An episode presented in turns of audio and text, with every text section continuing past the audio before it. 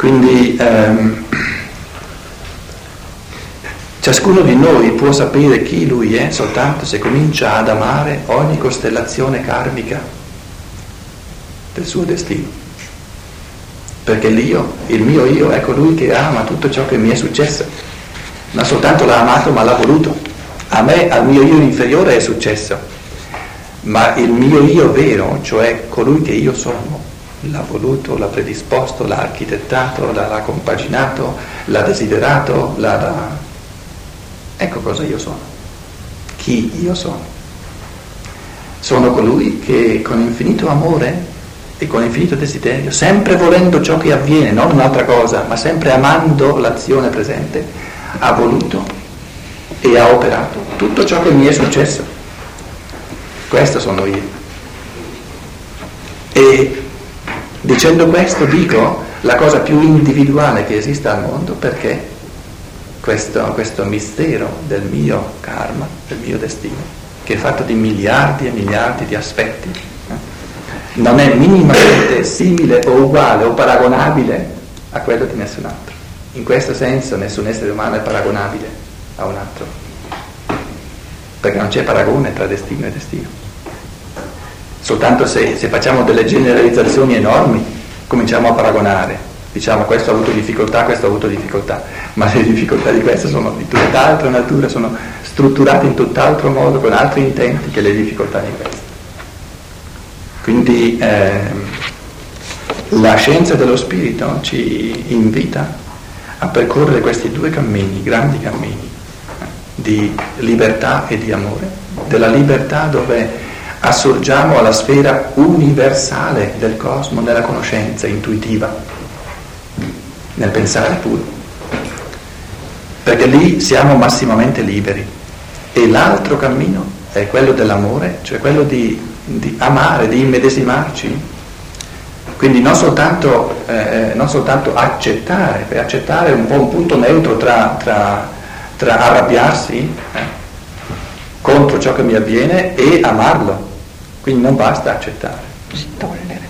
Si tollera, ma non basta. Perché l'io, l'io superiore, non è che accetta ciò che, ciò che, ciò che ci fa capitare.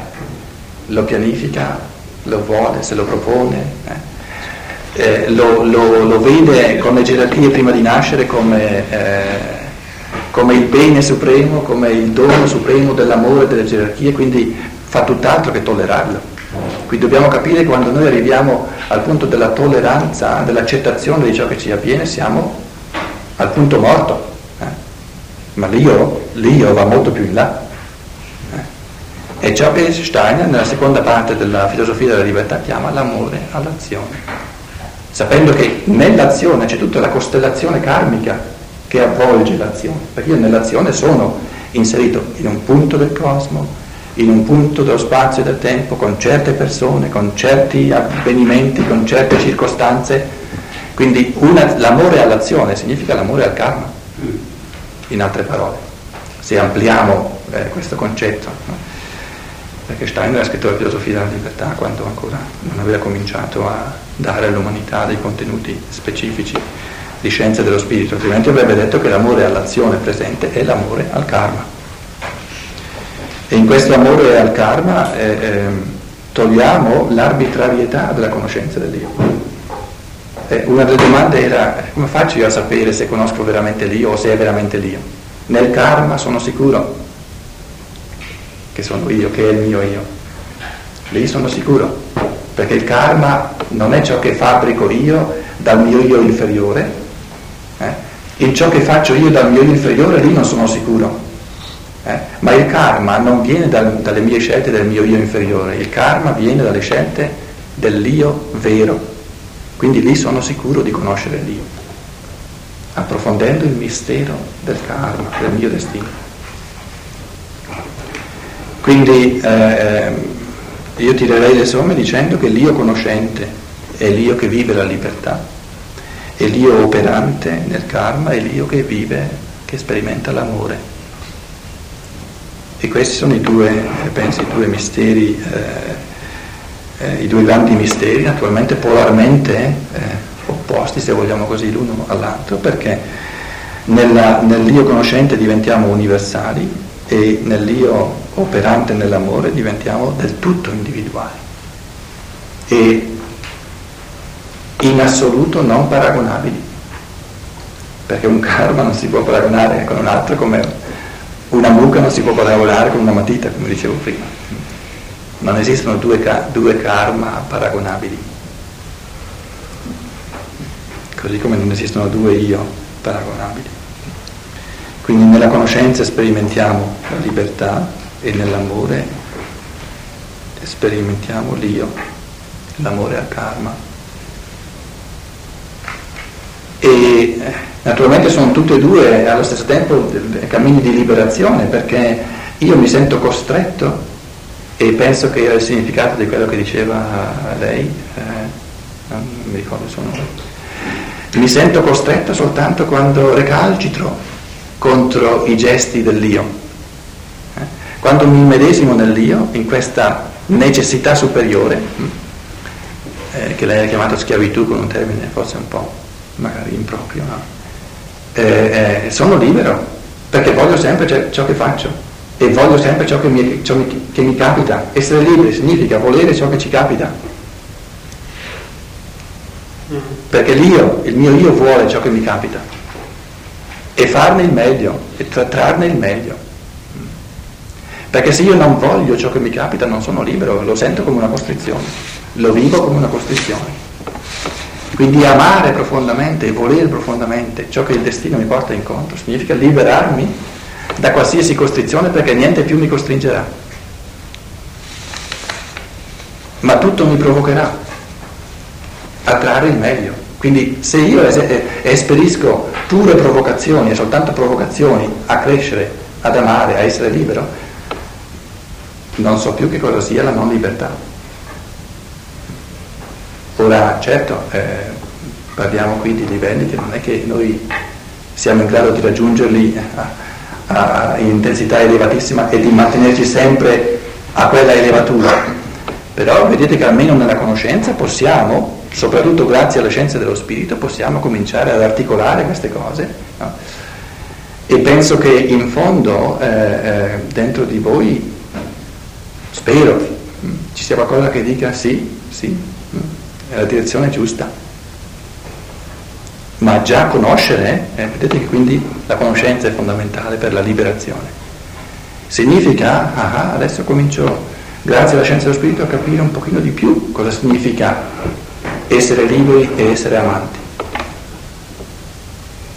E, mm, Gianni ha ricordato l'incontro con la scienza dello spirito. Io, eh, per quanto mi riguarda, devo dire, non trovo niente che mi abbia maggiormente reso libero nella mia vita mm, che la scienza dello spirito, in quanto eh, mi, ha, mi, ha, incoraggiato sempre di più a, a dar fiducia alla forza del pensare puro quindi dell'intuizione creatrice nel pensare, e mi ha insegnato a dar fiducia sempre di più al karma, nel senso di prenderlo sul serio e di di considerare il karma come massimamente amante il mio essere, perché il karma è ciò che massimamente ama il mio essere, perché è ciò che massimamente mi provoca a crescere e secondo me questi due gesti fondamentali della persona umana sono tra i risultati più sublimi del, del, dell'occuparsi della scienza dello spirito.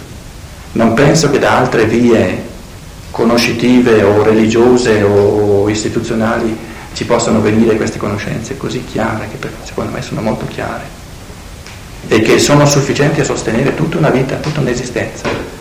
Perché quando uno ha, ha conto queste due vie maestre, sia per essere liberi, sia per essere amanti, non gli resta che esercitarsi a percorrerle, ma averle colte e già, vuol dire già molto, vuol dire già molto.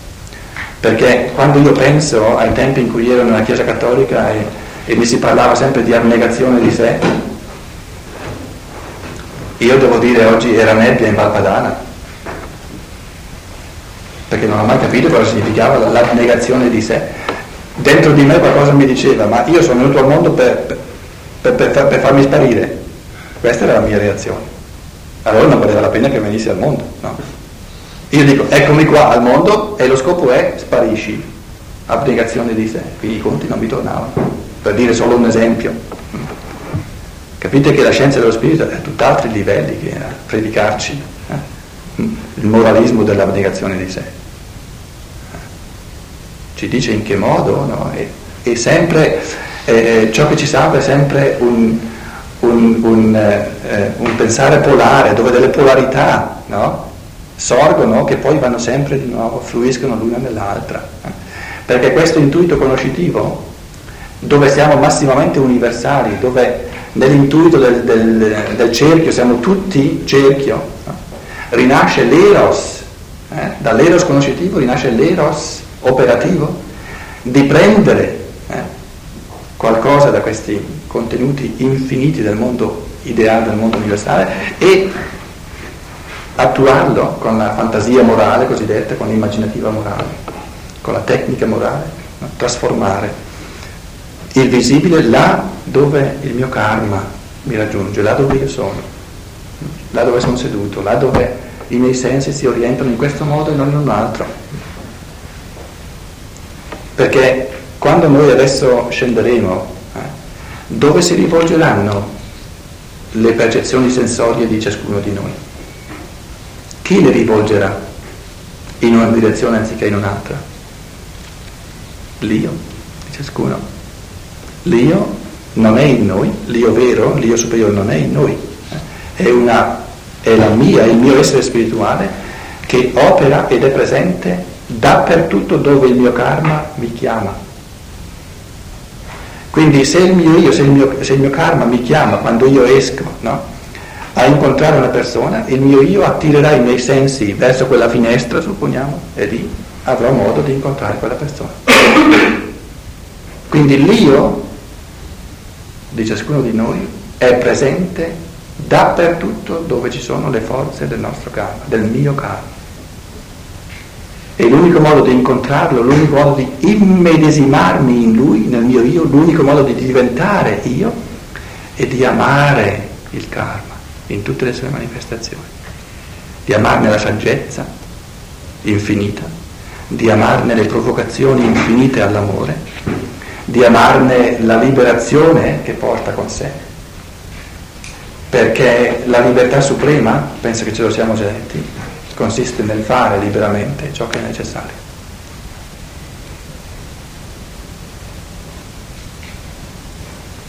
Altrimenti è arbitrio, non è libertà. E ciò che è necessario è il nostro karma. E farlo liberamente vuol dire diventare liberi.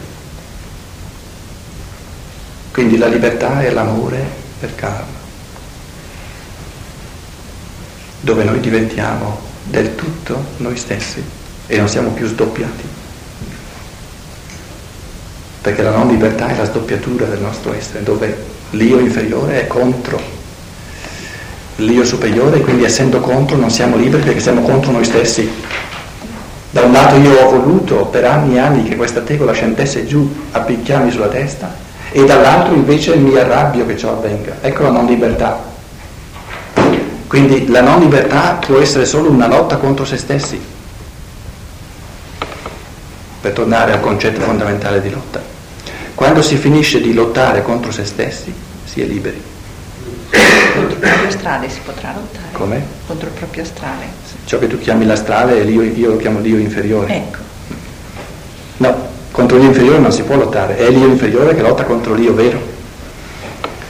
Dio vero ha voluto, desiderato, è contento, gode che cada questa tegola. Eh? No, ma io parlavo di altre cose, i condizionamenti appunto che ti impediscono sì, questa di intuizione. Ho parlato esatto. di lotta. La lotta è sempre, sempre dell'io inferiore con l'io superiore. Non esistono altre lotte nell'essere umano.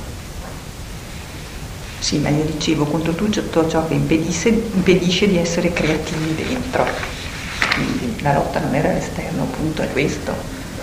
Ma non ci può essere niente al di fuori di me che mi può impedire di essere creativo. Esatto. Cioè ti può impedire di arrivare lì.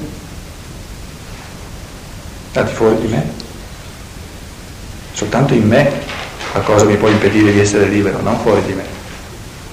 Appunto, per fare l'esempio concreto, se tu vuoi mettere lì, dici adesso io voglio studiare due ore perché mi interessa tantissimo capire questa cosa e non lo puoi fare perché eh, appunto è più forte di te invece l'impedimento. Quale? In questo senso. Quale impedimento? Tu dici non lo puoi fare, perché non lo posso fare? No, appunto perché c'hai l'impedimento, non so, dell'ansia, dell'angoscia, della depressione, una situazione appunto concreta di... Quindi in questo senso la lotta. Tutte cose dell'io che io chiamo io inferiore. Sì, esatto, perché insomma.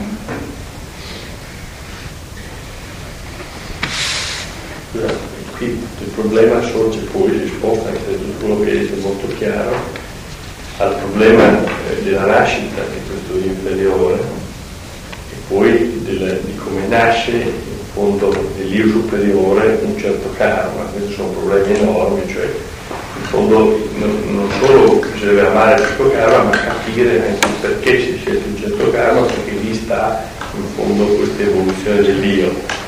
Però sono temi, mi rendo conto, che sono straordinariamente vasti, importanti, però e questo è in fondo anche il lamento che fa lei, dice sì va bene, alla fine rimane questo inferiore con cui abbiamo a che fare, che è il risultato di certe cose che abbiamo fatto noi evidentemente, però questo motivo dell'inferiore, cioè della presenza dell'inferiore è una serie di problemi. Ma guarda che la difficoltà che tu dici in fondo c'è soltanto perché eh, noi questo esercizio di cui parlavo, che Steiner raccomanda, no? Non lo facciamo e quindi lo consideriamo soltanto teoricamente. Perché farlo significa non soltanto che io, ah, dico c'è qualcuno che l'ha voluto, fare questo esercizio significa che io colgo tutti i vantaggi enormi che possono saltare fuori se io amo questa tegola che casca giù e tutte le possibilità che mi apre. Ecco il perché è stato voluto, ma io il perché è stato voluto lo conosco soltanto se amo che caschi giù, perché dalla prospettiva di amare questo cadere della tegola capisco quali frutti può portare e comincio a volerli, comincio a farli portare. Allora cambia tutto, allora cambia tutto, perché cambia tutta la vita se io da una tegola che mi casca in testa faccio saltare fuori tutti i frutti positivi che possono saltare fuori. Allora non ho più bisogno di prove teoriche, capito? Ma finché io considero l'esercizio teoricamente mi viene da ridere magari, purtroppo. No? Ma non era per l'esercizio che io ridevo. Per la tegola, lo so.